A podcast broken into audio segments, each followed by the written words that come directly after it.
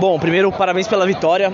Cara, um jogaço aí, um jogo tenso, muito laicar. No final vocês conseguiram ali os gols, conseguiram manter o, o, emocional. Eu acho que isso que é importante falar, né? O que, que isso diz sobre esse time, essa vitória? E eu imagino que a confiança agora tá lá em cima pra fase final aí buscar esse título, né? Com certeza. Já viemos bem confiante para essa partida e pela, pela dificuldade que foi o jogo, só vai deixar a gente mais forte para os próximos jogos do mata-mata.